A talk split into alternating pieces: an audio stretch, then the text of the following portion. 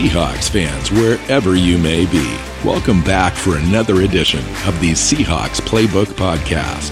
Join your host, Bill Alvstad, and co host, sports writer and football analyst Keith Myers, as we talk Seahawks football.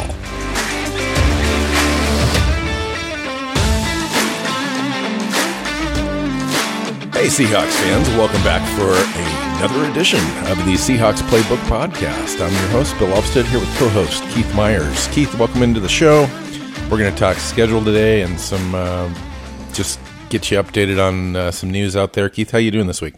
I'm doing good this week. The weather's finally turned off, uh, summer like. It's, you know, getting out there close to June. It's starting to feel like summer and I don't know. Is this something we have? I've got to figure out how I can do this show outside one of these days and take everything with me uh, out onto the patio and and yeah. um, let's uh, do that. Let's do that um, soon. I've got a I've got a laptop in addition to my desktop. Now everything's set up in my office on my desktop because that's just the way it is. But I I have the recording software and stuff on my laptop ready to kind of transition into that. So all I need to do is unplug some stuff and plug it back in and we could we could definitely do that. I would enjoy that. Do an outside show. Although today it has to be early in the morning because today it's supposed to be like 106 degrees out today. Uh, here, no, I can't do that. Uh, 106. Is, uh, see, I was just going to say, I'm like, if we're going to do it outside, what we need to do is to do it uh, later in the afternoon, like something like four or five o'clock, um, and do it on one of the days when we do our um, yeah uh, where, where, we sip some adult beverages and uh, yeah. and talk about them and, and football at the same time. That would be a great time to do it, but not if it's going to be 106. Oh, you know I can do it. So if it, if the sun like if we do it later in the afternoon, Keith, if the sun goes down, it's not too bad. You know, you know, you've lived in Arizona before uh, uh for a little while. You, the sun goes down, it's 100 degrees you know, you can manage that out in the, you know, pretty comfortable if you've got a beverage in your hand and things are, you know, it's pretty dry and it's, I don't know, for me, it's doable. So, uh, the other thing that we could do, and we've talked about this, is to get your butt down to Arizona either for a, for a game or uh, for like the draft or draft weekend or whatever, and we could do a show or two uh, outside, and that would be fun draft weekend would work well because that's in yeah. April. Yeah. You know, the other thing we could do at some point, um, and this is just a completely just random came into my brain, is we could get at one of those portable tables and a couple chairs, and we could sit outside the Cardinals stadium, and I could make a little banner for our show, and we could have Seahawk fans walk up to the to the table and we could we could interview some folks. That would be fun. That would be awesome. I'd love to do that. I wonder what would... wonder what we'd have to get for permits to do it. But anyways, we're brainstorming, but we're also yeah. on the air. So um, maybe we should talk about you know yeah what happened Seahawks football. Uh, sure. Yeah. Okay. So uh, Bruce Bruce Irvin, uh, he signed like the first day of free agency, Keith, but we didn't find out what his contract was until just this last week. Um, it's a little bit more than I thought it was. In fact, he got a pretty decent raise from what he was uh, getting last year. Um, $5 million fully guaranteed on this deal, mm-hmm. up to 5.5 or $5.9 million overall cap hit um, when you when you put in the uh, game day roster bonuses and so forth. What are your thoughts on that contract for Bruce Irvin, and will he live up to that? That's about what I expected him to come in at. Well, I expected it to be about five, um, and it's about five and a half or five, up to five point nine. Um, you know, if he gets hits all of his incentives and everything, and I'm okay with that. I mean, this is a guy that is going to be uh, a, a a big member of the defense. He's going to uh, be setting the edge and, and doing things against the run. He's going to be getting up after the passer. He had uh, what was it, eight sacks last year. Um, Let me ask you this, just to kind of put it in a different perspective or a different question. Mm-hmm. What if we bypassed on Greg Olsen and his $5 million deal, guaranteed, and Bruce Irvin on his $5 million guaranteed and signed like Everson Griffen? Would that have made anybody happy out there in, in the in their Twitter world right now? In Twitter world, sure, because you get a bigger you get a bigger name. Um, but there is something to be said in the NFL for depth. And um, if you look at the teams that often are doing very well late in the year and, and make those Super Bowl pushes. They're the teams that don't just have the high end, you know, talent on the roster, but have great depth.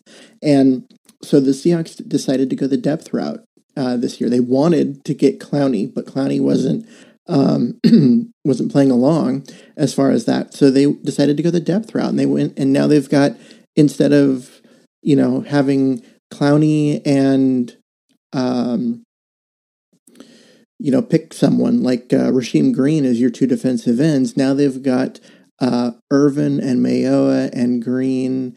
Um, and Taylor and the fifth round pick that they got. I mean, that they've got they went with with a lot of bodies, and so they can rotate people through and have them fresh, and they're better if somebody gets hurt. That you know, there's not the huge drop off, and they went that route, and I'm okay yeah. with that route. Oh, I'm that, I'm totally in agreement with you 100, percent Keith. Because that, uh, I was going to say that route actually has a higher track record of success in the NFL. Um, so there's that. Well, you know here's what happened last year. You know, short term memory. Um, we had an issue with the running backs at the end of the year. We were starting Travis Homer in the playoffs. Um, we signed Marshawn Lynch out of retirement, essentially. Mm-hmm. Uh, you could go to the tight end group. We lost Dissly early in the year. We kind of battled through that situation. We had a couple, diff- you know, different uh, tight ends uh, trade involved in that, and all that kind of stuff. Um, our corner depth, our safety depth was kind of in question. Uh, we ran into some issues with the offensive line on occasion. So, signing uh, depth quality players, especially guys like Olsen, not only can uh, do it on the field, but can help bring along some of the younger guys. Um, that's a real good signing. A little bit later in the show, we're going to talk about what they've done at running back. In fact, not, later in the show in a couple minutes. Um, and I, so I agree. Um, everyone wanted the Clowney thing, but that, you know, if you really think about it, if we signed Clowney for like a 16, 17 million dollar cap hit as originally reported, originally uh, offer on the table, that would have really impacted the way that we uh, did our roster construction this year. And um, so I don't mind it necessarily. I do believe that we're still maybe down a defensive tackle, maybe one more guy for competition at the uh, nickel corner spot. Mm-hmm. You know what? Every everything else has actually come along fairly decent for me. Um, sure, we're going to depend maybe on a on a younger rotation of defensive ends to get to the quarterback this year, but I think Mayo is underrated um, as a defensive end, and I think Irvin still probably has a little bit left in the tank. And uh, that and and the new guys plus Rasheem Green and Collier um, stepping up into year two uh, I think we'll be okay. I really do. I think if we can get to 35 sacks instead of 28, I think that's a good step in the right direction and probably puts us in the neighborhood of being at least slightly better than average. Yeah, and I think um, it's more than just sacks; it's also pressure. Like, because you know, pressure is production. You don't even if they don't you don't get home as often. If you're getting pressure more often, uh, you're seeing a drastic drop in in quarterback performance. And with this group of people, the fact that they are going to be able to rotate guys in and out, keep people fresh, um, you know, like they did in in in past years when this defense was great, uh, you're going to see a m- more consistent level of pressure uh, throughout the entire game. I think that's one of the things that's going to be key uh, for you know the Seahawks going forward. I, I think that uh, defensive end, yeah, I mean we can't. I don't want to understate Clowney's performance last year because I know people look at the stat number and they go, he wasn't even that good. No, he was absolutely dominant. He lived in the opponent's backfields, and so we don't want to um, understate his impact or or any of that. Um, but at the same time, he was one guy. He was hurt a few games. He has a long injury history uh, in the pros, and he's and, expensive. And he's expensive. And I think getting having lots of guys um, that can all come in and, and contribute and uh, make plays and, and be impactful players. We're not talking about Quinton Jefferson, who was quietly there and okay and had two really good games. Um, also, he had four really bad games, but people don't like to mention those. And Jarran um, Reed was gone for six games.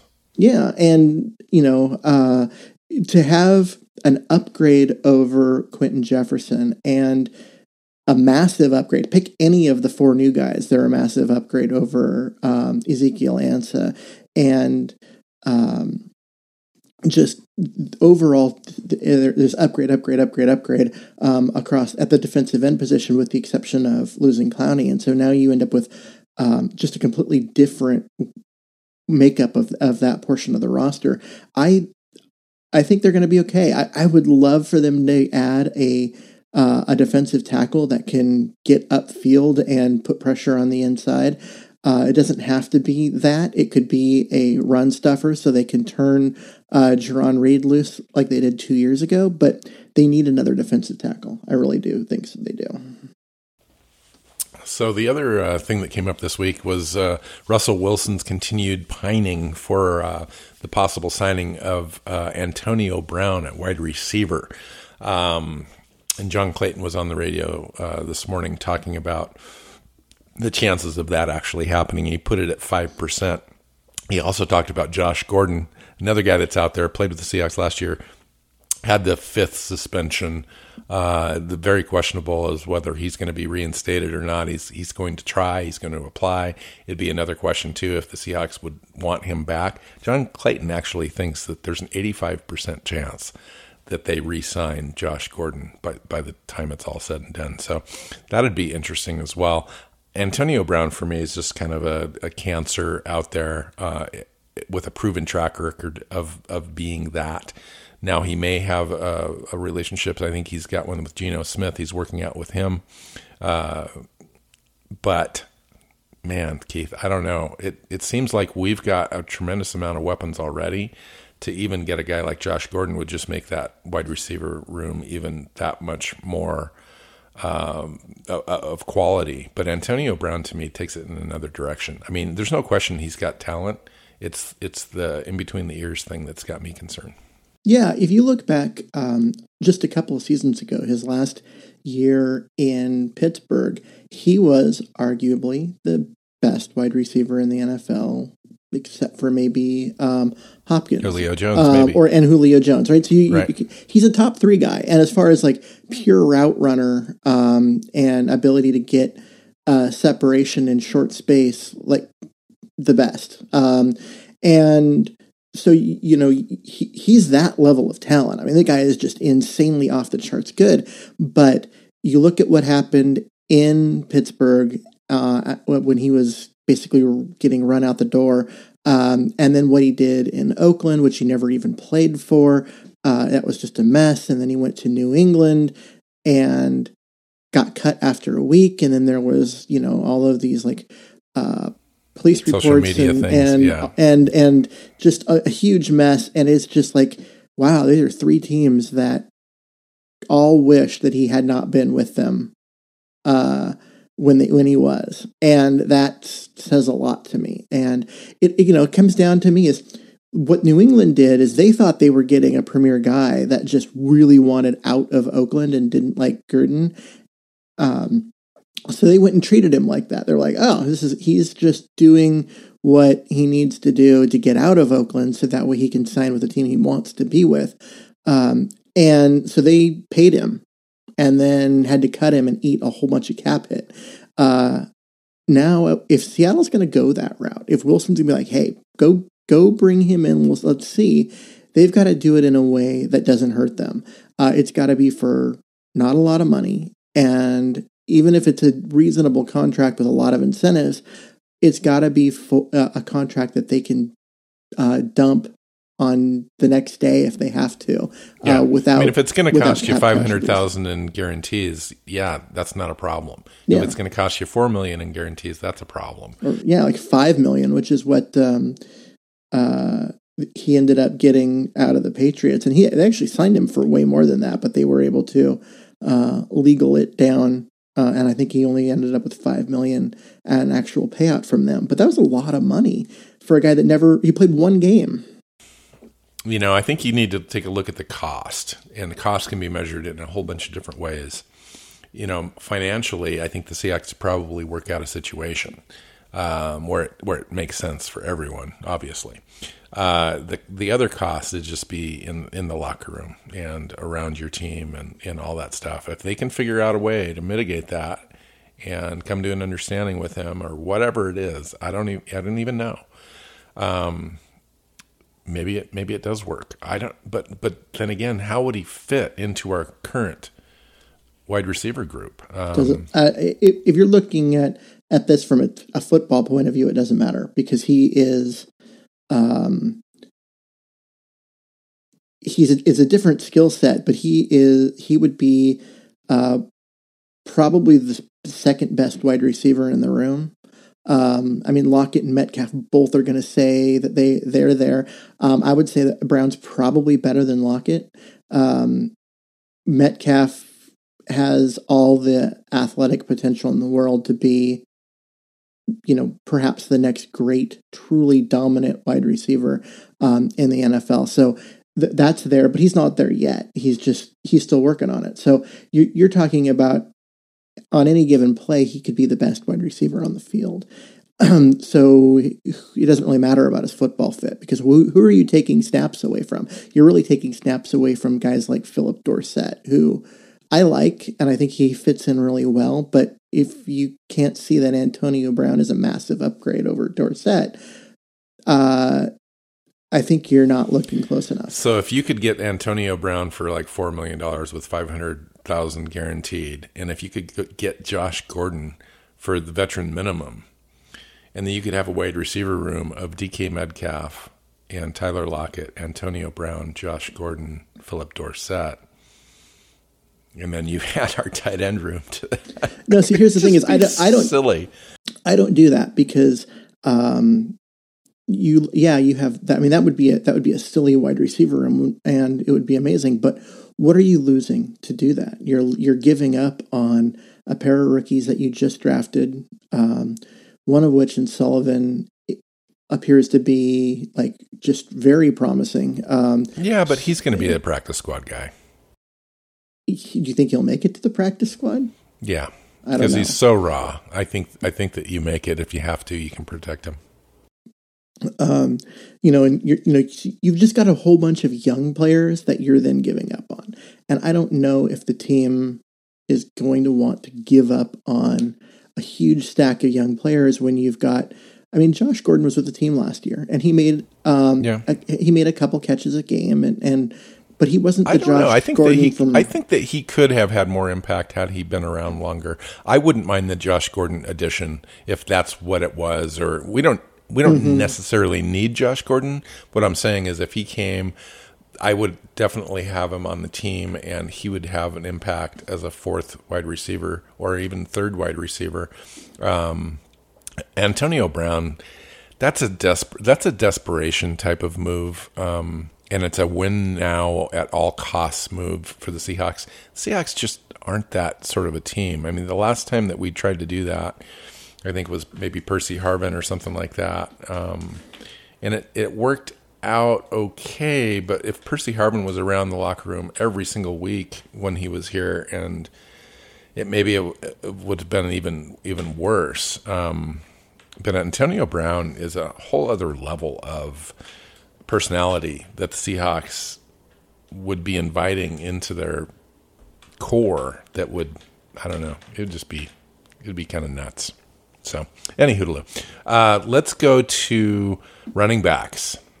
Um, at first, uh, right after we recorded, basically, it came out that Devonta Freeman was offered a contract, like four mm-hmm. million bucks a year.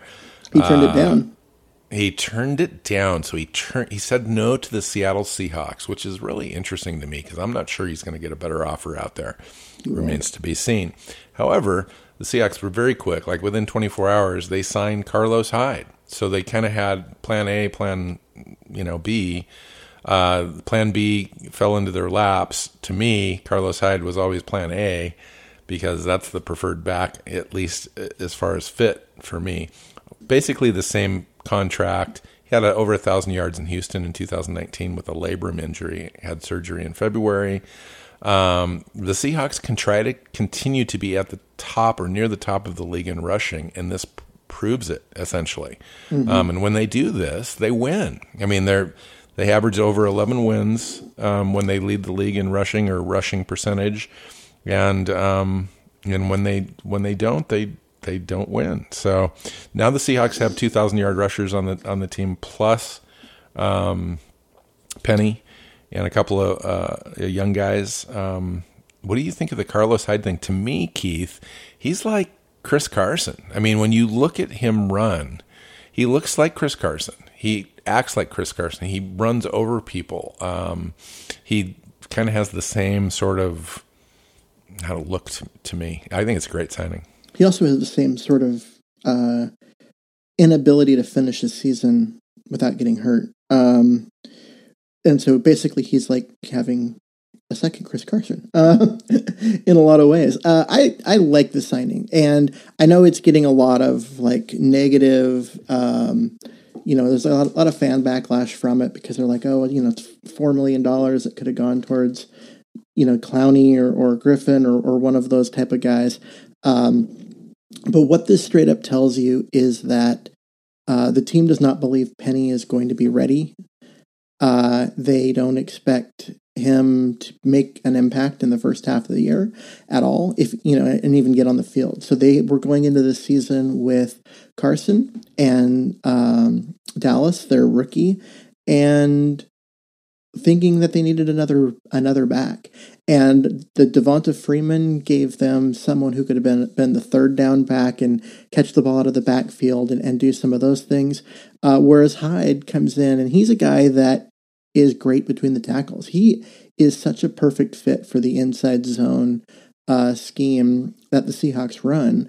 Uh, that yeah. I mean, I honestly, I'm with you. I, I was surprised this wasn't Plan A, uh, especially when you know that. Um, you know, Dallas has some skills coming out of the backfield and that kind of stuff. I think what they were trying to do with Freeman and not with Hyde was basically saying like, okay, if we upgrade, you know, the Travis Homer spot. So it would we you go into the season with uh, Carson Freeman Dallas. Uh, that mm-hmm. that overall is a um, it gives you the uh, the right mix of skill sets versus going into the year with Carson, um, Dallas, and Hyde because they're all you know first and second down backs. You want to know a little so. little known fact? that I hmm. picked up today when doing research on Hyde. Yeah. Carlos Hyde caught 59 passes in 2017. That's a lot of passes for a running back. Isn't that crazy for his size, 230 pounds? Yeah. Um, that tells me, too, that maybe we're undervaluing him, or I don't know, maybe not. He didn't get the opportunities to have those sort of receptions the last couple of spot stops. He did that when he was in San Francisco. Mm-hmm. Um, I think that he could be he could he could fill that role as well. So not only could he get the um, the, the the carries to spell Chris Carson, he could also get the third down back out of the backfield kind of stuff as well if the Seahawks believed he was the best guy for that situation. So that gives them just a little bit more of an option. Yeah. Um, it, but you're right. A, he needs to stay healthy. But splitting carries with Carson is a way to do that. He's not yeah. the main guy anymore. So yeah, and you know, I mean, he he was one of the key cogs in that Houston offense uh, last year that um, got them to the playoffs and and and everything. So I mean, and they run um, they still run a zone blocking system. So he's not coming in, you know, having to learn all of the uh, keys and you know wh- where to make the cuts and what are you reading and, um, and all of that kind of stuff that's unique to zone blocking and he's coming in with experience in that so it's it's a great fit um, and I, I, think it's a um, I think it's it, to me I think it's a better fit for Seattle uh, because of the, all of that stuff and so you basically you have an opportunity to get a guy in where if or when Carson gets hurt, because he does, he gets banged up every year, um, you have a guy that you know that can carry the load. Uh, yeah. And that's what they needed. Well, Chris Carson last year had 278 carries for 1,230 yards. And um, Carlos Hyde had 245 carries for 1,070 yards. So had Carlos Hyde had an additional, you know, 30 carries or so, mm-hmm. he would have had very similar yards as Chris Carson. I, I just, I like it. I mean, it's definitely a 1A, 1B kind of a thing. And this, the Seahawks like to run. They just do. It's the identity that Pete Carroll wants, whether you agree with it or not. If, if he's going to be the head coach and he makes that determination, you might as well be the best at it. And I've always said that. You might as well go ahead and just do it better than anybody else because and that's the way he views it. So anywho to live.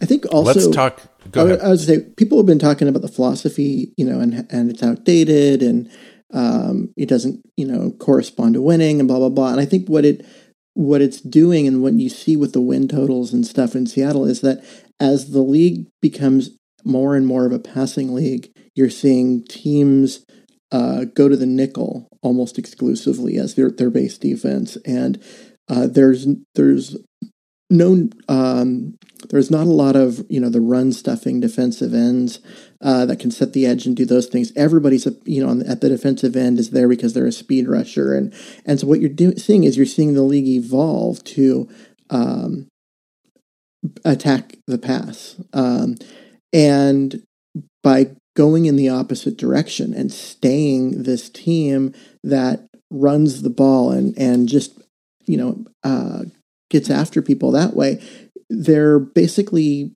finding a market efficiency and uh, having success because teams are building rosters around stopping everybody else.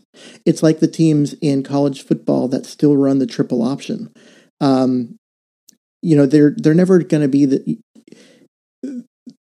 they because they're so unique and their their offense and everything is built they're so, hard to defend. they're hard to defend because you don't get a chance to practice it. You don't have the personnel to defend it. Your everything you do is built around the other um, offenses in your conference not the triple option. And the, the triple option teams um, just continue to run up offense on people. And uh, it's kind of the same idea. Now Seahawks aren't going as extreme as a triple option but they're um, they're being different in a way that makes them hard to defend. And I, you can we can debate the, uh, you know, uh, merits of that particular decision, but like you said, if you're going to do something, do it well. Do it. Be great at it. And I think Seattle's making a point of trying to do that. Yeah, like I said, when they when they are near the top or at the top of the league in rushing percentage, they average 11.1 wins a season and they've won at least 10 games and playoff games when they've been in that situation. When they haven't, they win less and don't go to the playoffs. Uh, they average 8.25 wins when they're uh, below 10th in rush percentage um, what, since Pete Carroll's been here. So, anyway, let's talk schedule, Keith. Um, we're not going to, you know, get into huge depth here, but we'll just break this thing down a little bit and talk about it. Um, came out a few weeks ago, and we just haven't had a chance to get to it yet. They did solidify the preseason schedule this last week. Uh, Seahawks are uh, facing the Raiders at home uh, August 13th as game one in the preseason for the Seahawks. Um, Jon Gruden comes in with, with Derek Carr. Marcus Mariota is the backup quarterback now in Las Vegas. Maybe gets a chance to start. I don't know if that job is in jeopardy for Carr, but I like Marcus Mariota. I like the fact that that he's able to to play with the Raiders. That's kind of interesting to me. They also picked up Jason Witten, and their first draft pick, uh, Henry Ruggs, um, is going to be their, their the dynamic wide receiver guy. So, um, and then the, they play Houston, uh, the, the Chargers, and the Minnesota Vikings in preseason. Keith, any thoughts on preseason at all, or should we just kind of skip that? Let's skip it because honestly, if these four games all happen like at all. They just happen. Um, I will be very surprised. So, and the wins and losses doesn't matter, and I don't really care about that. My, uh, I, I just wish that the Raiders were last. I know that why it's not, and things moving around and whatnot, but the Raiders have been the fourth preseason game since Seattle moved to the NFC, and to see that tradition disappear is unfortunate. The uh, I will say that the Chargers are the third game, which is the most important preseason game typically. Mm-hmm. That they're at home, and um, Tyrod Taylor and Justin Herbert are the quarterbacks there. So that quarterback race could be decided in Seattle, uh, with Justin Herbert being the high draft pick and Tyrod Taylor going in there as kind of wanting to, to have that uh, veteran spot. So that'd be interesting. All right. Regular season uh, starts mid September, the 13th mm-hmm. of September. It's a 10 a.m. game. We travel. Uh, the first road game of the year to the Atlanta Falcons. Dan Quinn, Matt Ryan, usual players there, Julio Jones, Calvin Ridley. Uh, they've got a new defensive coordinator this year in Raheem Morris. Um, you know, they basically have the same goal that we have on defense uh, get to the quarterback, run stops, and generate turnovers. Um, that's what the Falcons are really all about. Um, but they haven't had 40 sack season since 2004 when Patrick Kerney uh, was there, had 13. So, anywho, what do you think about the Seahawks opening up on the road against the Falcons? And um, any any thoughts overall about just starting the season. I mean, it's going to be crazy. There's not going to be a lot of time for teams to kind of come together and integrate all their new players, their draft picks, the the the veterans that come in and so forth. Um, so that'll be interesting to see how quickly Seattle can get its act together, get everyone kind of together, and um, form some sort of nice little r- rapport with each other to go on the road and, and face a you know it wasn't a great team last year, but you never want to count out the Falcons and Matt Ryan. Yeah, I mean the Falcons. Um, they weren't a great team last year, but they were a good team. Uh, they've made a bunch of changes. They've they've kind of overhauled their defensive personnel a little bit, uh, which will be interesting to see what what it ends up looking like. Um, but I could see that them taking a step back defensively uh, this year. I mean, we'll see. They've got a d- different defensive coordinator, as you said, uh, and that should actually help. Um, I like Morris as a as a defensive coordinator, so I think uh, they'll be okay in, in, terms of that. But uh, Vegas actually has the Seahawks favored in this game, despite the fact that it's on the road against a decent team at the 10 a.m. time slot. Uh, the Seahawks are one point favorites currently, which I was a little surprised at when I looked this up. Um, you know, Wilson's only one and four on the road in, in home openers. I'm just trying to dissect. Or not home openers. Sorry, road, road I mean, openers. on, on, openers. Yeah, yeah. opening. Uh, opening. Weekend, sorry. Yeah. Uh, I mean, we'll see. Um, I don't put a lot of stock into that because it's all about matchups and, and all of that. Week ones are also weird because what you don't have a lot of tape on teams. I mean, even what they do in the preseason is vanilla. It doesn't uh, teams are specifically not putting together game plans that will show off what they want to do, so that way uh, they don't tip their hat uh, to, sorry, tip their hand to uh, opponents and that kind of stuff. So uh, week ones are always really weird, and they give you some weird results. But I could see, um, I could see the Seahawks definitely going in and. Um, getting off to a good start despite the fact that it's you know it's a road game at 10 a.m yeah, the the hard part, and I and I'll say it again, is integrating the, the new guys. So we've we probably end up having six or seven starters. Um, you know, most of those guys are vets, but maybe a couple of rookies thrown in there. Uh, at least on the one on the offensive line. Um, probably looking at one at linebacker, um, and three new offensive linemen at the, at, at least, maybe four. Um, and just integrating all of that together um, right out of the gate is going to be difficult even under normal circumstances when you have a kind of consolidated timeline no real off season uh, together so far anyway. Um, it'd be interesting to see if the Seahawks can really put it together quickly. And if they can I think they get out to a fast start. The schedule to me sets up well as far as getting out of the gates quickly this year, as opposed to maybe the trend that they've had over the previous several years where they have kind of a slower start. So, mm-hmm. um, get a home game after this. Uh, the Patriots uh, travel to Seattle for a Sunday night football game. And uh, this will be the first game in uh, since 2002, I think, without Tom Brady being the quarterback for the Patriots. Um, and they're going to hand the, the job to either a second year guy, a fourth round pick, Jarrett uh, Stidham, or give it to Brian Hoyer, who's been around the block for a long time. That mm-hmm. team's in a rebuild mode. I mean, to me, they everything are. about yeah. this says rebuild. Um, they've lost some veterans. They didn't do a lot in free agency.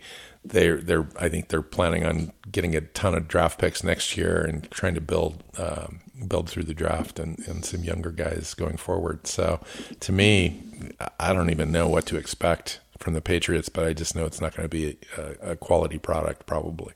Well, they're going to be a, um, a they're going to be a pretty good defensive team. Um, they're going to play good defense. They're going to run the ball. They're going to try and um, give Stidham uh, an opportunity because that he's the guy they want to see succeed and, and, and go forward with that. And they're going to make life really easy on him if they can. Um, but yeah, I mean, you're losing the you're losing Brady, and this is a team that you know has, hasn't had to play a lot of games without Brady um, since yeah 2002 since um, uh, Drew Bledsoe got hurt. Uh, wow. A long time ago. that uh, seems like that's nearly 20 years ago.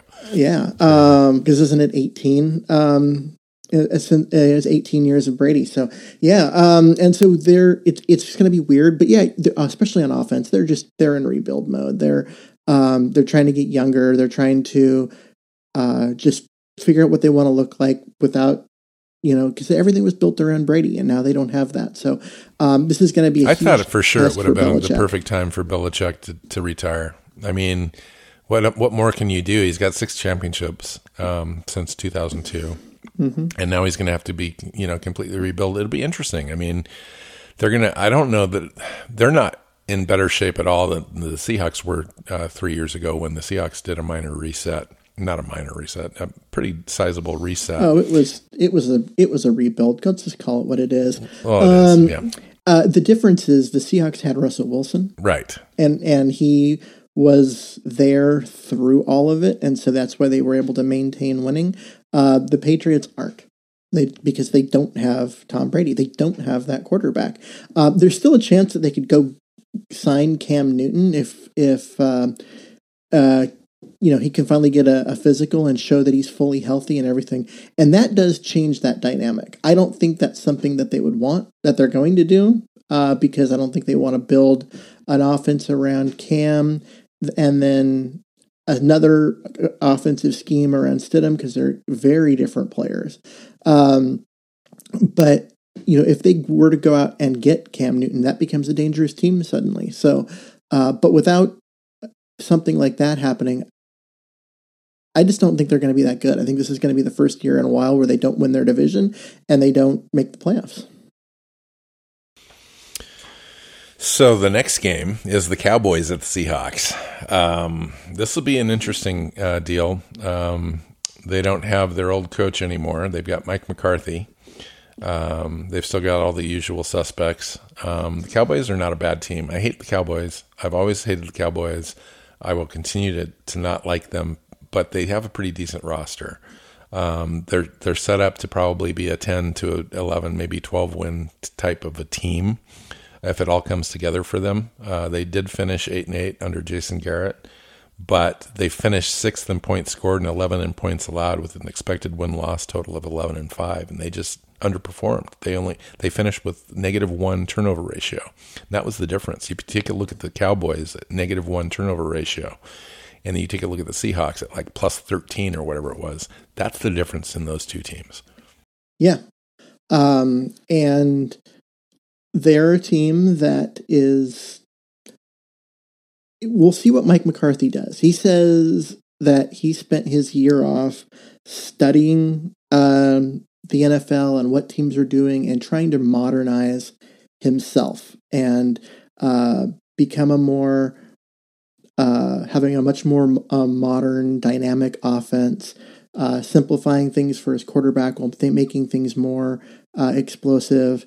Um, and we'll see. I mean, because that was really the the problem uh, in uh, Green Bay was that his offense was just stale, and mm-hmm. he came into there as thinking being called an innovator. And the first couple of years were really good, but he never changed. Well, it, it also it it went even handed with the the decline of Aaron Rodgers.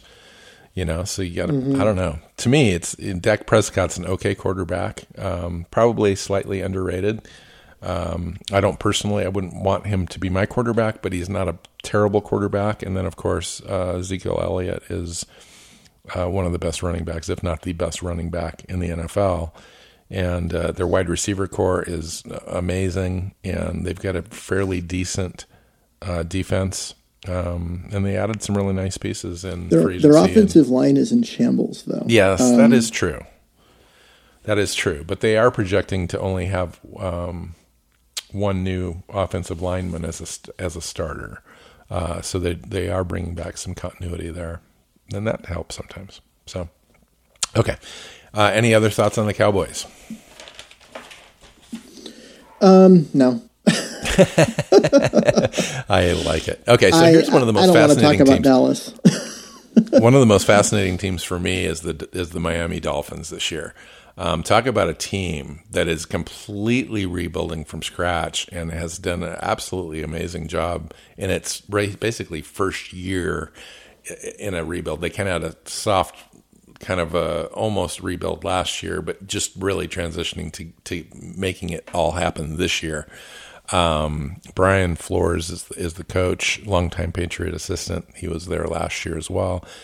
Um, Josh Rosen uh, Ryan Fitzpatrick are the two guys that have, have been there, but they drafted uh, Tua Tagovailoa as their quarterback of the future, um, which was an amazing get for them. Um, you know, they, they signed a bunch of free agents, Ereck Flowers on the offensive line, cornerback Byron Jones, uh, Kyle Van Noy at linebacker, Jordan Howard, uh, another linebacker, Emmanuel Ogbah as a running back, Shaq Lawson. Um, and in the draft, they got uh, Tua and Austin Jackson and a um, couple of great corners. They got Robert Hunt, uh, Raekwon Davis. I mean, I could go on and on because they just got a bunch of guys. You know, they had tons of draft picks and high draft picks at that. So, you know, it's funny in the in the local media in Miami, Keith. They're talking dynasty which is crazy when you think about the fact that they only won you know three or four games last year. Um, but they feel like they're building something special now. They've got their franchise quarterback, and things can start to turn the corner for them. Seahawks face them October fourth, 10 a.m. game in Miami. Seahawks. What do you think? Uh, I think that the Miami media should wait until Miami wins something, like even the division. Um, let, no, not even a playoff game. Just win the division um, or get into the playoffs. Then you can maybe start talking about how good your team is because we've heard this from uh, Cleveland for many years now. Yeah, the same and, exact thing because Cleveland's had some talented rosters, but have never been able to put it together. So we, you won't find out until they actually play the games. Yeah, and so I, I do like what they've done uh, just across the board. I like their roster; uh, it's much improved. Um, they're doing it at the right time because they're ascending as uh, New England is in free fall, and so you've got a situation where the division for the first time in forever is ripe for the taking. Um, but this is a team that averages like five wins a year and does so in the worst division in football. And they're part of the reason why it's the worst division in football, uh, because they're repeatedly near the bottom of the worst division in football. So, um, well, they've had some serious talent deficits, but they do have a new offensive coordinator, new defensive coordinator. They look like they're probably going to have at least like 10 new starters. Which, uh, they, which, is really difficult. I mean, it needed. sounds they needed to do it, but it's really difficult the first year. Um, I would I would put some more money on them next year. Uh, this year, it's going to be hard pulling that all together and getting everybody on the same page. But by the second half of the of the season, they could be turning some uh, turning some teams um, that normally they would have lost to. They might win some games that they were uh, not expected to win in the second half. I do believe, though, facing them early in the season in October is going to give the Seahawks a pretty decent shot at this game. Mm-hmm. Yeah, I mean, and they're just such a wild card. It, it, totally, it is oh, a talented. Completely. It is a talented roster. I do like what they've done with their roster. Yeah, um, it kind of reminds me of the 49er thing, you know, where the 49ers really had a talent deficit situation and they had a couple of drafts. They they got uh, some free agents and a decent coach and general manager, and that franchise turned around. Let's see what can happen with the Dolphins. I mean, it'd be interesting to see. They've they've certainly had their uh, their suffering uh, as a fan base for a while. It'd be nice to have them turn it around. So next up is the Vikings at the Seahawks, October 11th. It's a Sunday night football game. Mike Zimmer and company come back into the town. Decent team, Keith. They were 10 and 6 in 2019, but finished eighth in points scored and fifth in points allowed. So they underperformed a little bit. Um, and this is a team though that is kind of rebuilding. Its at least its defense, its offense is similar. Um, I I don't know. I mean, it, it's almost like they're just a 500 team to me, but yet statistically, they they they're supposed to be better. Um, so I don't get it. I don't get the disconnect. Yeah, um, I don't know. I with them, part of it for me is I just look at their quarterback situation. I think they are they're in that kind of quarterback purgatory where they're good enough to win a lot of games, but they're not good enough to um, really compete for a, a, a, Super Bowl. And having lost, you know, or assuming that that Everson Griffen doesn't re you know re-sign with them, but having lost, you know, perhaps their their best um, pass rusher and some of the other things they're doing on defense, I could see them taking a step back uh, this year. At the same time, they've got lots of talent. I mean, that is it's it's been a good roster for quite some time. Um, and I could mm-hmm. see them continuing to do what Minnesota does, which is uh, play really physical, aggressive football and win a bunch of games and, and get into the playoffs. And um, I'm glad that it's at home uh, for Seattle. I'm, I'm glad that's a home game because uh, any advantage that that that creates for the Seahawks might be needed because the Vikings are always a tough out. Sunday night football, baby. We always mm-hmm. do well. The, that's the second Sunday night football game in the week in the first five weeks because the first yeah. week week two is Sunday night, week five is Sunday night. So that's two all in you know before uh, mid October.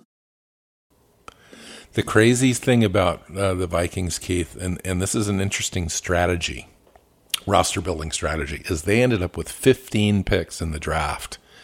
Um, and in Seattle, what had eight, um, literally almost double the amount of draft picks that Seattle had, and they had one, two, three, four, five, six, seven, eight, nine, nine picks in the first five rounds.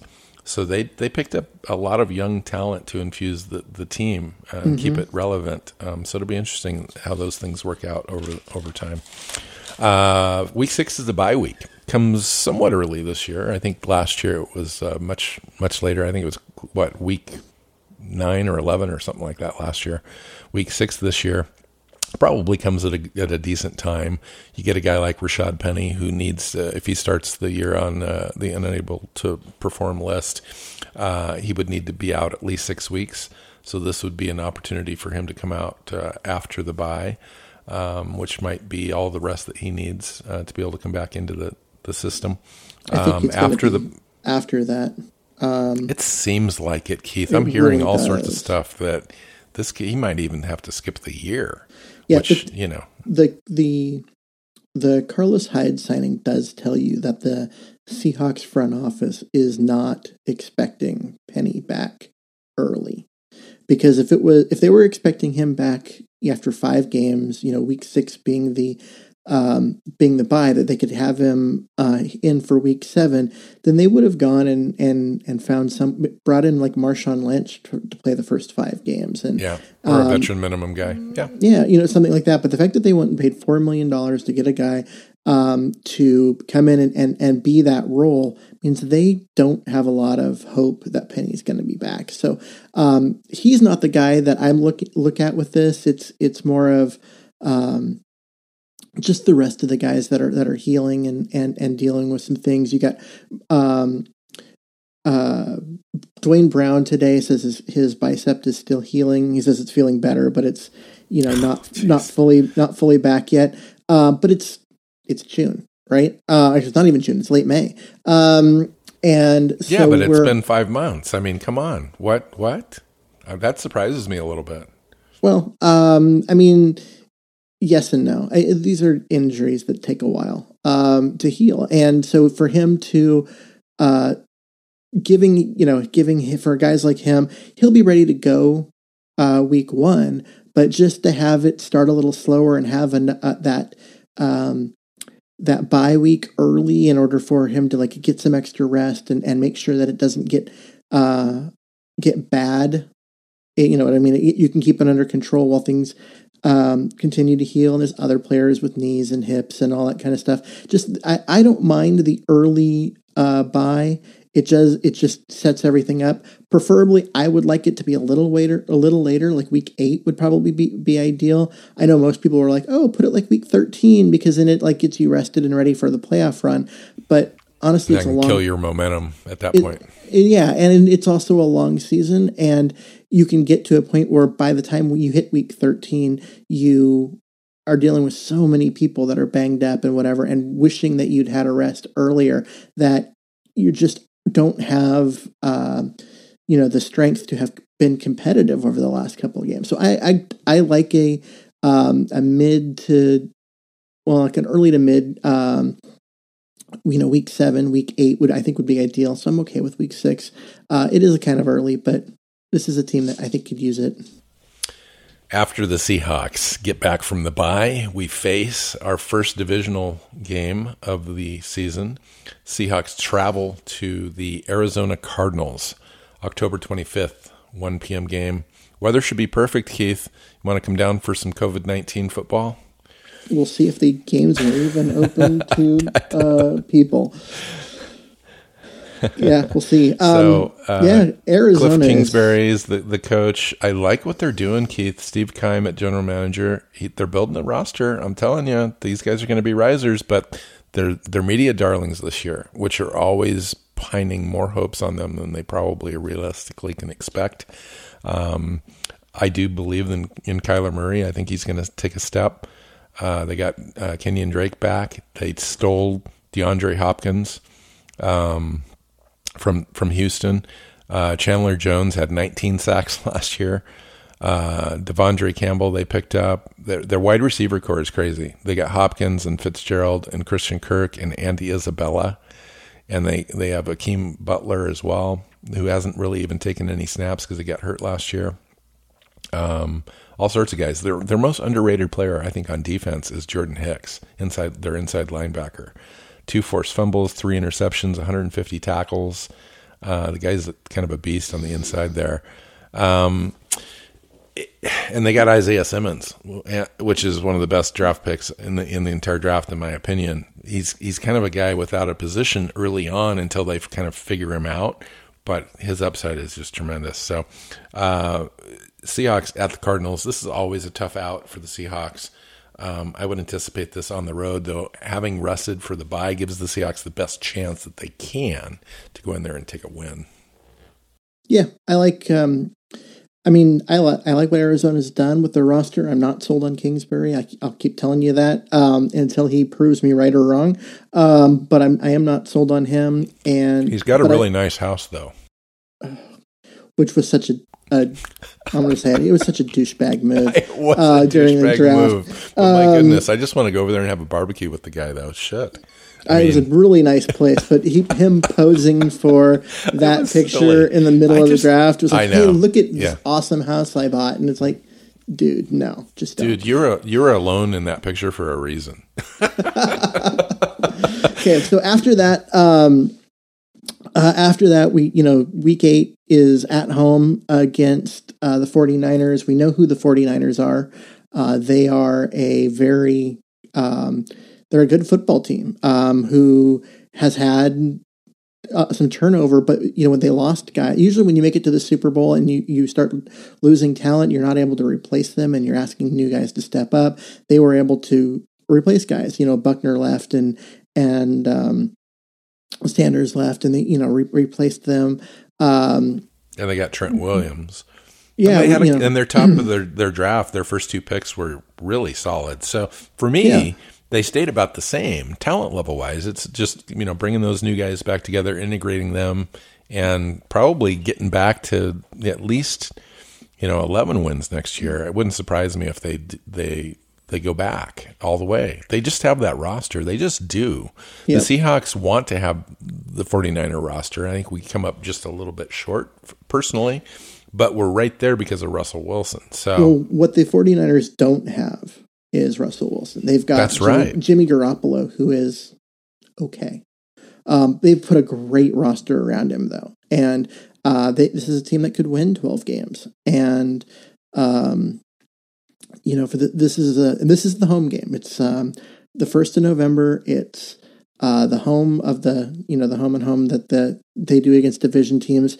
Uh, this is one of those games you look at and you're like, let's let's circle this on the calendar because that's a game I believe Seattle needs to win. Yeah, well, it's going to tell you exactly where we're at too, because the the November first is gives your team enough time to get under its uh, get games under its belt, get all the experience you need for some of the young guys, and kind of integrate everybody into the team. Um, I could see them going one, two, three, four, five, six. They could be six and zero, uh, or five and one coming into this game. You know, if things go right. Um, the, every game before this game is totally winnable. This game is winnable. This is at home. We battled them all the way, both games um, last year, and um, Both games came down to right at the very end, just yeah, you know a, f- a few more inches. Uh, just it was so close at the end. Um, I think Jordyn actually Jordyn Brooks could be the difference in this game. I know that's a it's tough to say. Like June first of 2020, we're way ahead of ourselves here, but a guy like that uh, against a, a tight end like George Kittle could be the difference in a game like this. or uh, his speed, adding his speed to the linebacker core when you've got Mosert coming around the edge could be the difference. You know, and, or Bruce Irvin. Um, and just having the, the extra speed on the field could make a big difference for the Seahawks.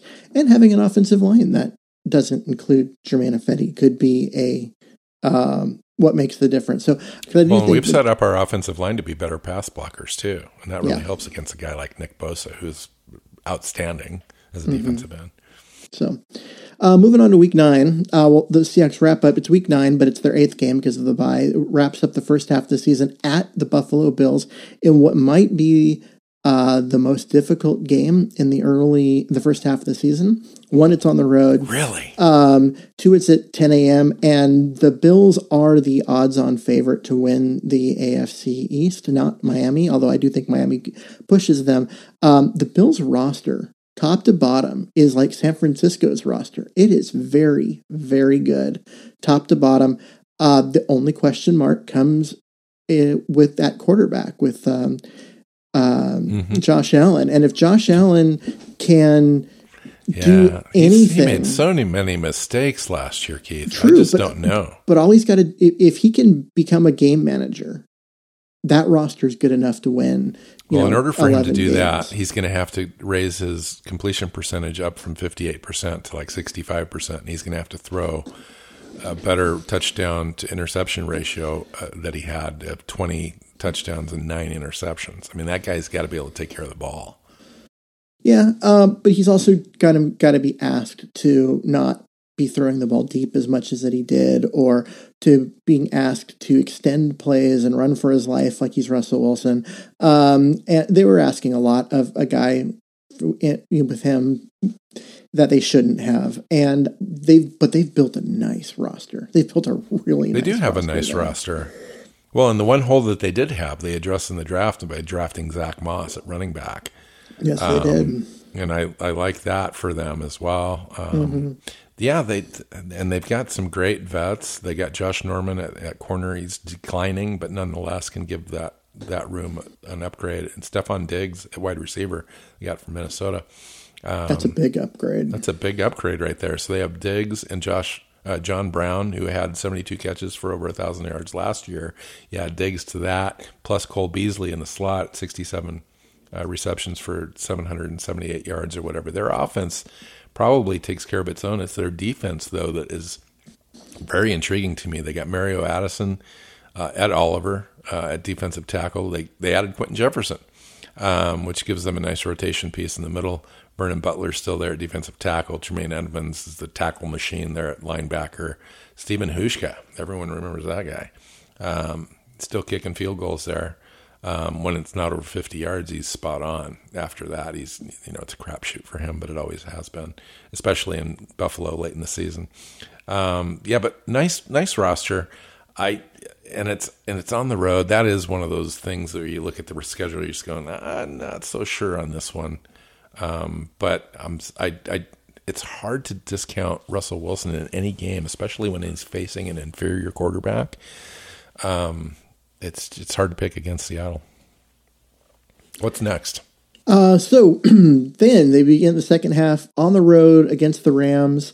Um, the Rams are a declining team. Uh, they've lost a lot of talent on both sides of the ball. Uh, that Jared Goff contract is is just it's just hamstringing them at the moment, and uh, so they've had to, you know, they they've lost a bunch of talent, and um, there are teams on the decline. Uh, I think you look at them, and they appear to be the bottom feeders of the uh, the NFC West, which doesn't say much because this is a, the NFC West could get three teams into the playoffs pretty easily. Um, mm-hmm. So they could be the yeah, bottom feeders like with seven, seven, wins. They're still yeah seven win team. I think. Yeah, so so they could be the bottom feeders at a seven win team. They're they aren't they aren't bad and they're they're well coached. Um, I just I just don't see the talent there to, to do as much. This is a team that's going to, they're on the decline. Um, the Seahawks need to be able to go on the road in LA and get a win. Um, they were able to do it last year. They need to do it again. Um, and, but yeah, it's, it's, it's their, um, their road game against uh, the Rams. But if you look at it, so they will have played their road games against Arizona and the Rams um, by the end, by this point, they've had their home game against San Francisco, so they'll uh, and then they turn around and, and, they play the the week after that at home against Arizona. So they've will have done most of their um, their uh, conference, not conference, division schedule uh, by the end of their first ten games. So they will. The most have, interesting thing for me on that LA game is seeing their brand new stadium. Like that thing is, I've seen pictures of it. It's just amazing. And then the, the video board in the middle is just outstanding. That'll be the funnest aspect of that whole situation. Mm-hmm. So, so, you know that you're right. That, Cardinals that stadium, at Seahawks on November 19th. What's, I say that, that, that stadium in, in, the Rams is over $2 billion over budget. Yeah, it's $5 billion total. Yeah, it's actually like 5.8. Um, That's just crazy. What did they build than, the Seahawks stadium for? Under a billion? Yeah, it was like uh, something like 800 million, which at the time yeah, even, even like, in oh today's God, number huge. would, yeah, even in today's dollars, that would only be, you know, double that or whatever.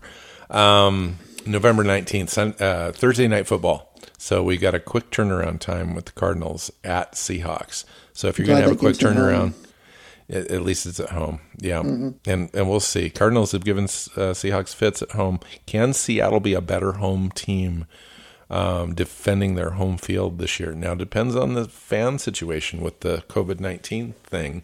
If we can pack the stands, we can make some noise. Otherwise, our uh, our home field advantage kind of washed this year, so we'll, we'll have to see. Well, the one advantage of, I mean, we, even if even without the fans, the, the, thing is, is that you don't have to travel, and so you get back um, Sunday night uh, from a, a road game in LA, but it's not. So it's a, it's a short short commute home, um, and then you play at home, and so it's just you by not traveling, it gives you a little more time, a little more rest, um, and to get ready for that uh, Arizona game. And so I, I, do think that that will be helpful, um, especially because after that, they do have the mini bye, right? Because they go from Thursday to Sunday. So it's a week and a half. Uh, mini bye. Thursday to, to Monday. Go, Oh, it is Monday. So yeah, so it's um, so it's even longer. But yeah, so the Thursday to Monday, but they have to go back on the road uh, after that game to go all the way to the East Coast to play the Eagles. Um, the Eagles are always a tough team. Um, you know, to do that on Monday Night Football. Uh, but having that, you know, making that trip across uh, the country to play that night game um, is always a challenge. But to have the extra days of rest and and preparation following the um, the Thursday night game is just helpful. And so uh, I it, it, that's the way that works out with the weeks uh, 10, 11, and 12 um, with Arizona being at home and then having to go on the road. I, that schedule kind of puts together a nice little uh, like pocket for the Seahawks. It just worked out well scheduling wise that uh, they were able to use that mini bye to help mm-hmm. prep for one of the for the maybe their biggest road game. Yeah, this isn't so far. The schedule is actually lines up pretty well. You know, it's every year, you know, you complain about your schedule or whatever. I, I don't have any complaints about this schedule. It is what it is. Um, and it seems like it's, you know, the, the, timing and the, the night games and the Thursdays and the Mondays and stuff kind of line up for Seattle uh, to be able to at least be in the best position they can to take advantage of, the, of some of these games. The interesting thing about the, the Eagles to me was their draft. I thought they had a great draft. Uh, probably won't see a lot of guys show up this year, but the the Jalen Reagor pick, the the Jalen Hurts uh, at quarterback pick at, at 253 overall was interesting when you've got Wentz there. Um, I don't know exactly what that means. I don't know what the intent was. Um, and then Davion Taylor, linebacker, K'Von Wallace. They got John Hightower. You you talked about it, wide receiver uh, pre-draft as a guy that you you were interested in. Quez Watkins was a wide receiver that I talked about um, being kind of a slot guy. They got Prince Tega. Uh, was it Wanogho at defensive or offensive tackle with mm-hmm. this with the 210th pick overall? That guy was projected to go in the second round by a lot of folks. What happened with that guy? Yeah, I don't know. That's uh, that was one of those one of those cases of a guy dropping, and everyone's like looking around, going, "What didn't we hear? What what didn't what happened off the field uh, that's that made every single team not want this guy because his tape's pretty good." Yeah. So next up, New York Giants. We play two New York teams back to back at home. New York Giants are first up December 6th. Um, they got a new head coach. Uh, he spent all of his time at, at the Patriots, a very familiar team to him. Um, they've they got a new starting quarterback. That Daniel Jones, uh, Saquon Barkley's there at running back. Love him. Golden Tate's there. Um, mm-hmm. Name we all remember. Andrew Thomas was their fourth overall pick in the draft in 2020 to play left tackle. Um, overall, a young, developing roster. Seahawks shouldn't have any problem at home uh, getting past these guys. And then the they're next, still a year away, at least. At least. the next team up, New York Jets, December 13th, uh, afternoon game. Um, the interesting thing about Adam Gase as the head coach is he was the offensive coordinator for the Denver Broncos during the 2013-14 Super Bowl uh, appearance with, uh, with the Seahawks. Um, against the Seahawks. So that's interesting to me. Other than that, they've got Sam Darnold at quarterback, who's okay. Um, Le'Veon he, Bell uh, is. Yeah. Darnold shows uh, moments where he looks like he could be the real thing, but they're still waiting on development. And that was part of the reason why they went and got Gase, even though he didn't have a track record of success, was because he was supposed to be able to develop uh, Darnold to be their quarterback. And it just it hasn't happened yet. So uh, this could be a make or break year for for him. If they if they're bad and they come in and um, Darnold's throwing a bunch of interceptions and the Seahawks, um, you know, wax the the Jets there, you could see Gase uh, being gone afterward. You could see the team starting to look at interesting uh, replacing Sam Darnold. We're kind of in that spot. I don't know. I mean, it, it's such a young roster. It seems like you you you got to give your coach a chance. You know, um, they do have a lot of nice young players. They they drafted. Um, well, they have Denzel Mims. Mm-hmm. Um, they got uh, Connor McGovern at center in free agency, which both of us really liked. Yeah. Le'Veon Bell at running back, which is he's an outstanding running back. Um, the Mekhi Becton offensive tackle pick in the first round that they got Um, they got they got some pieces. It's just young. They got to put it together. It's it's going to be a couple years. Um, Seahawks should have that. Uh, December twentieth. We're getting close to the end here, folks. Uh, Seahawks at the Redskins. We got to go all the way back uh, to the East Coast for this 10 a.m. game. Ron Rivera is the coach. He brings everybody over from the Panthers. Kyle Allen's the quarterback. Alex Smith is the backup. Alex Smith was have that brutal leg injury, um, and then Dwayne Haskins is another guy that's sitting there as well. Um, other than that, Keith, it's an uninspiring roster, and the Seahawks should have no problem in this game, even on the road. Yep. I would say the Alex Smith injury is worth talking about just because one, it was brutal, and then if you saw the the little like documentary on him, um, like he mm-hmm. almost lost his leg, like mm. straight up, almost lost his leg, and um, to see him working out and posting those videos of him doing stuff, and you can tell the strength isn't there, the flexibility is not there in that leg. Um, he may never play again, but uh, just to see him go from where he was, where amputation was an was absolutely a, a possibility on the table being considered to being able to work out and do those things and go through the drills and just to see that happening um, it's a it's a great like comeback story and i know he's getting older and he's never been like a great player um, but i'm going to be rooting for alex smith if he, he gets back on the field having seen that because it's just crazy how bad that got uh, for him and how hard he's had to work to get back to where he is. Yeah, Derrius Guice is another guy too um, that missed his rookie year with an ACL, then mm-hmm. missed most of 2019 with a torn meniscus and MCL. Derrius Guice was the guy that uh, was supposed to go high in the draft, had some injury concerns coming out of college, and then has been injured basically the entire time as a pro as well. Seattle, he was on Seattle's radar, I know for a fact, because he's that kind of a running back Seattle likes to have. He just couldn't, can't get on the field. Um, and then Chase Young was their second overall pick um, at defensive end. That's going to be a great pick for them long term. And then um, December 27th, you've got the the Rams at the Seahawks.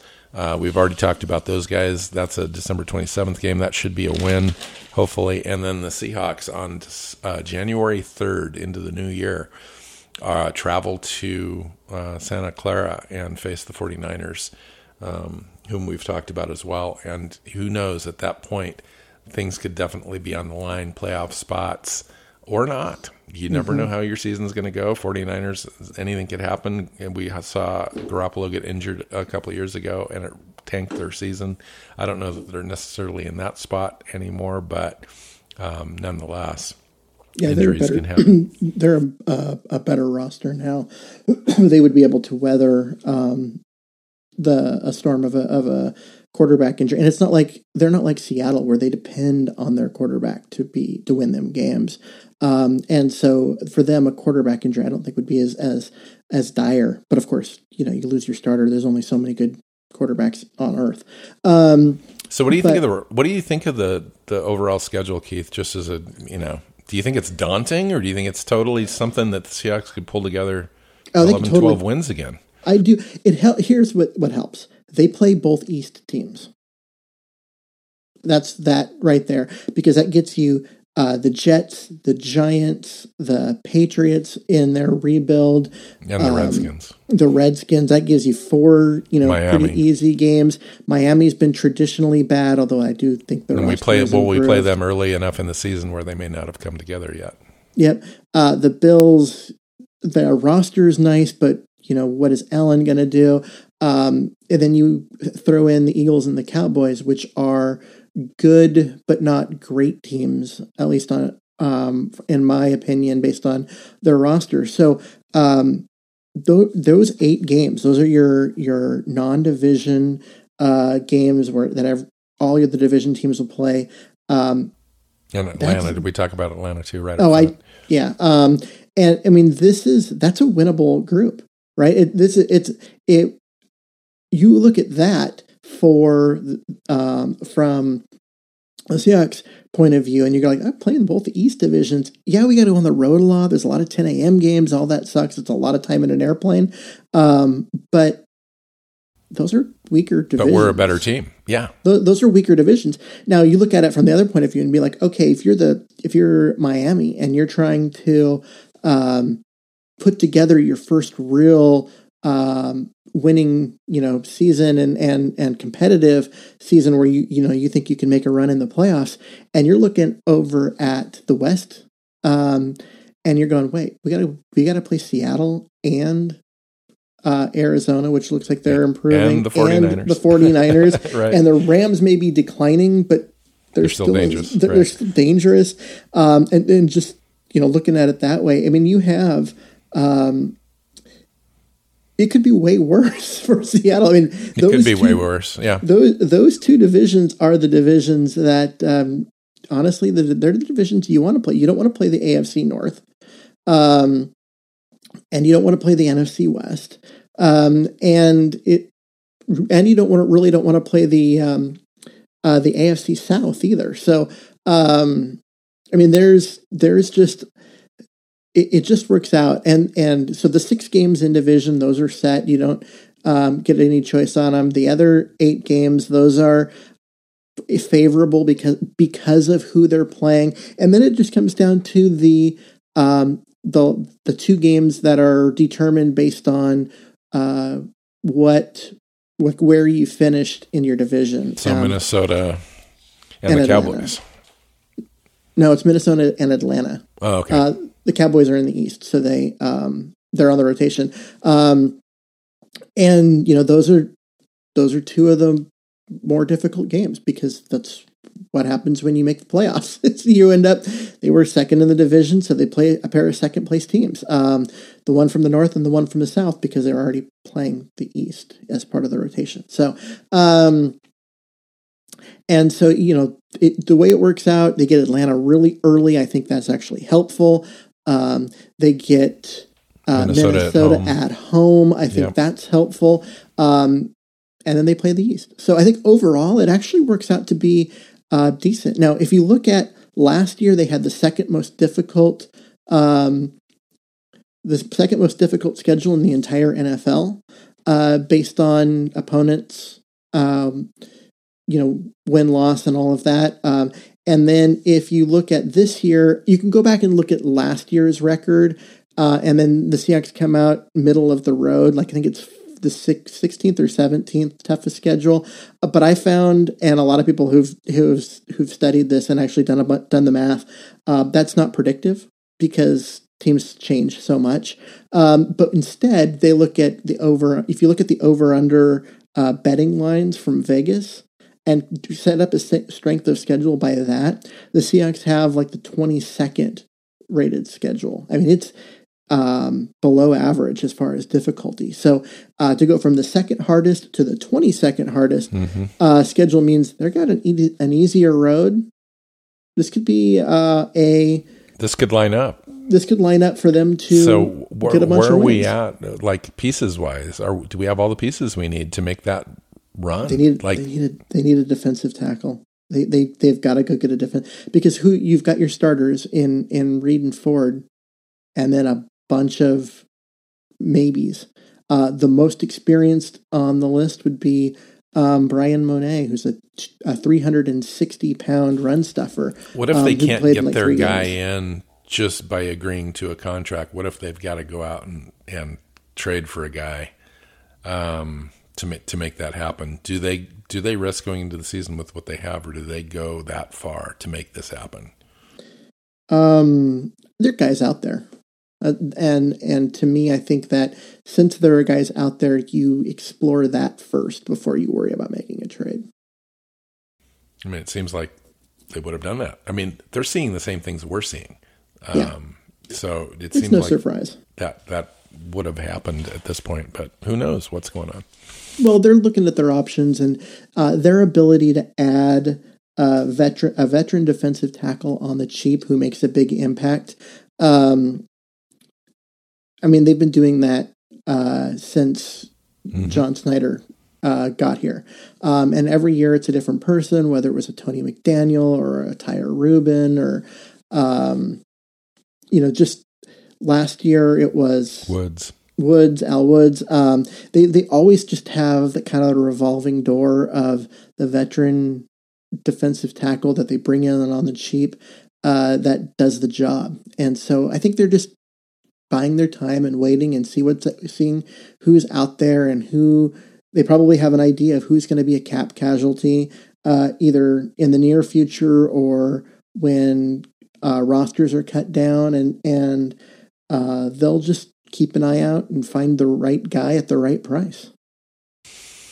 Cool. So, uh, good show, Keith. Um, first look at the schedule. We'll come back uh, right before the, the season starts, and we'll do our We'll be our, uh, fourth annual uh, uh, schedule prediction show.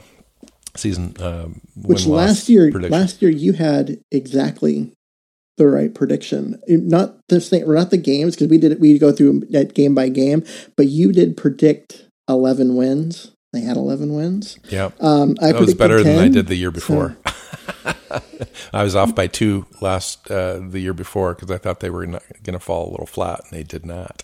Yeah. So interesting. Yeah. So I I have no idea. I haven't really even thought about it this year yet. It's just one of those take it as it comes years, and um, haven't quite gotten there yet, but we will. Both um, the last two years, I've been off by one, and I've been under by one. So yeah. So, so have you learned your lesson? No, absolutely not. it'll it'll be interesting to see how conservative you are this so, upcoming shows next week, we're doing an offensive roster breakdown uh, mm-hmm. off the ninety man roster. So we're going to take a look at after the draft picks.